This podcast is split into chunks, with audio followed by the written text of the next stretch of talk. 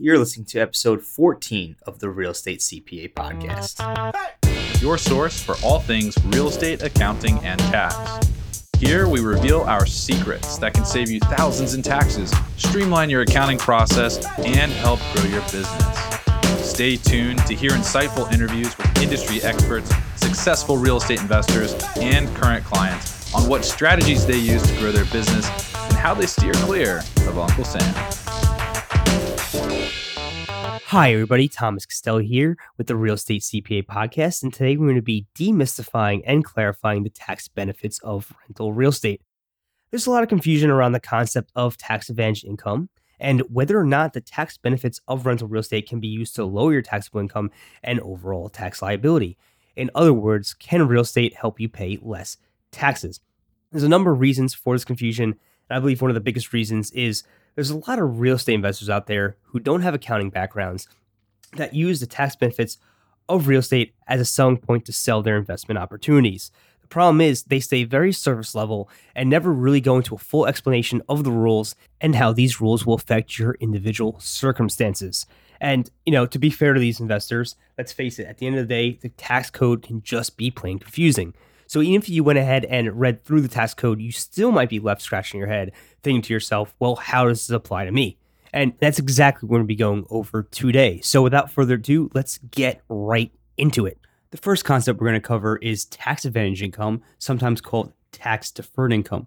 What does it mean when real estate investors say rental real estate is tax advantage? Well, like most businesses, rental real estate's taxed on its net income, which includes rental income less the operating expenses it takes to operate the property. And with rental real estate, there is one non cash operating expense called depreciation, which can often cause a net loss for a property despite the property producing positive cash flow. So, in other words, this property shows a net loss for tax purposes, but still produce a positive cash flow that went in your pocket. And because it produced a net loss, you're not paying taxes on that income. So, let's go over a quick example of tax advantage income. Let's say you have a property that produces $10,000 in rental income, but has operating expenses of $6,000 excluding depreciation. So, this is $6,000 of real operating expenses that left your pocket. Then you have a $5,000 non cash depreciation expense. This brings you to a net loss for tax purposes of $1,000. But because only $6,000 of these operating expenses were real that left your pocket, you actually produced a positive cash flow of $4,000 despite showing a loss of $1,000 for tax purposes. And because you have a loss, you're not actually paying taxes in a loss situation. So you made $4,000 tax free, at least for now. The question now becomes how is this loss treated and can it help reduce your taxable income? Well, this net loss will first offset any other passive income you have throughout the current year. So, for example, you own two properties, and property A has a net loss of $1,000, but property B has a net income of $1,000. The net loss from property A will offset that net income from property B, netting it out to zero. Now we get to the fun part. What happens if you don't have any other passive net income or a loss still exists after it offsets your passive net income? Well, if your adjusted gross income, also called AGI, is $100,000 or less for the year, you'll be able to deduct up to $25,000 of passive losses against your ordinary or active income, which of course reduces your tax liability. And if your AGI is above $100,000, this deduction will be phased out $1 for every $2 of adjusted gross income you have above $100,000 until you reach $150,000, which at that point it is completely eliminated, meaning you cannot take any more passive losses against your active income if your AGI is above $150,000. So let's assume your adjusted gross income for the year is $90,000 and you have $5,000 in net passive losses from rental real estate that means you'll be able to reduce your taxable income by $5,000, thus reducing your overall tax liability. However, there is one other way you can use rental real estate losses to offset your ordinary or active income if your adjusted gross income is above $150,000 per year. And that is by electing to be taxed as a real estate professional for tax purposes. The real estate professional status is highly sought after by real estate investors because it allows taxpayers to take passive losses against their ordinary or active income without limits. Qualifying for the real estate professional status isn't always the easiest thing to do.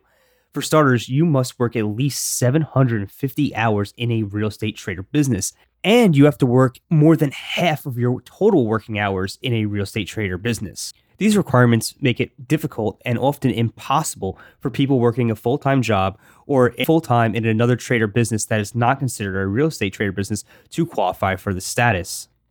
However, for married couples, if one spouse can qualify for the real estate professional status, it automatically qualifies the other spouse for it as well, allowing them to deduct passive losses against their ordinary or active income.